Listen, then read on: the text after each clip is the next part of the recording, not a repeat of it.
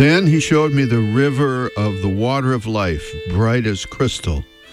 Also, on either side of the river, the tree of life, with its 12 kinds of fruit, yielding its fruit each month, and the leaves of the tree were for the healing of the nations. From the book of Revelation, chapter 22, verses 1 and 2. Good morning, everyone. I'm Rob McCall. This is the Awanadjo Almanac a collection of natural and unnatural events, rank opinion, and wild speculation devoted to feeling at home in nature and breaking down the wall of hostility between us and the rest of creation. And this is the almanac for March 15th, 22nd, 2013, first quarter of the worm moon. And we're looking at the first day of spring.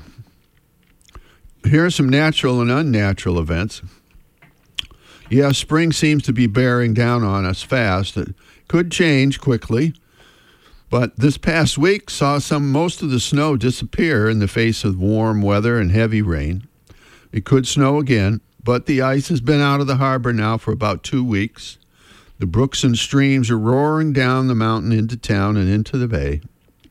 Mallard drakes are chasing females around in the pond above the dam below Main Street and over in the fire pond. A female duck is called a duck, by the way.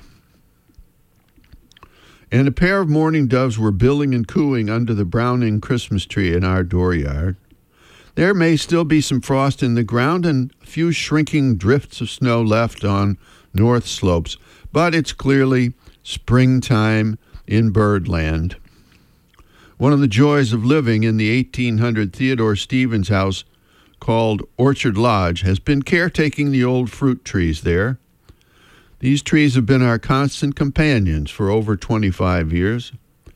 Knowing nothing about them at first, over time we determined that the original trees are standard old apple varieties an early yellow transparent, a golden delicious, McIntosh, two crab apples, one unknown variety, maybe a Baldwin, and also a pickling pear tree by the kitchen door.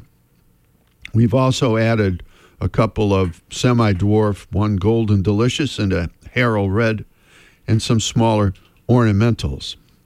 But the queen of the orchard is a hardy Wolf River. We estimate it maybe 100 years old, standing 25 feet high spreading nearly as broad as that. And every other year it bears bushels of large, clean apples, very good for pies and sauce, although not very good keepers. Each year, these trees are pruned, keeping their tops down and training smaller branches so air and sun can reach leaves and fruit and keep them healthy. Daily, year round, we walk past these ancient trees and greet them as fast friends while they first show spring green, then bud out, then bloom to be covered by buzzing bees, then bear fruit, and finally drop everything and go to sleep through the winter. Every fall, we take some fruit and invite others to help themselves. These trees are now family. But even more than that, they're emblematic of the best that humans can do with nature. They're like the ever bearing tree of life, praised in scriptures and songs from nearly every culture for thousands of years. We care for the tree of life, and it cares for us. Here's the mathematics of that. In winter, eating one good apple provides enough energy for one man to prune one tree. That tree, in turn, may yield 100 to 500 or, or more good apples. In fall, Eating two good apples provides enough energy to pick the fruit. So the equation here is simple. In a year, we can spend three apples and receive back 100, 200, maybe even 500. And the lesson is also simple.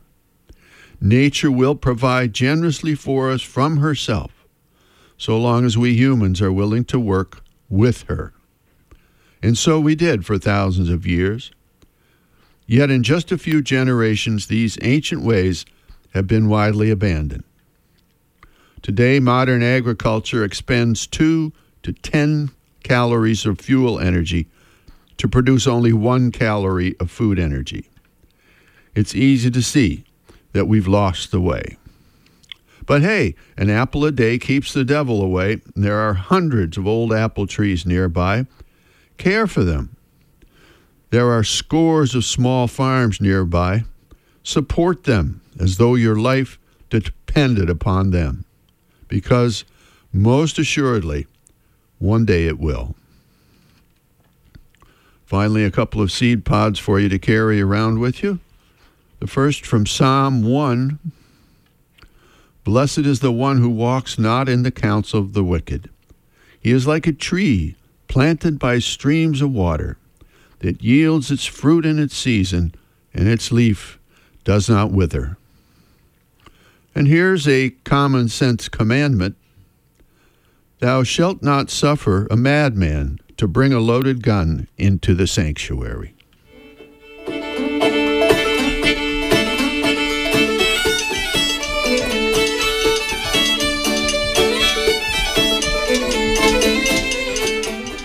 That's the almanac for this quarter moon, but don't take it from me.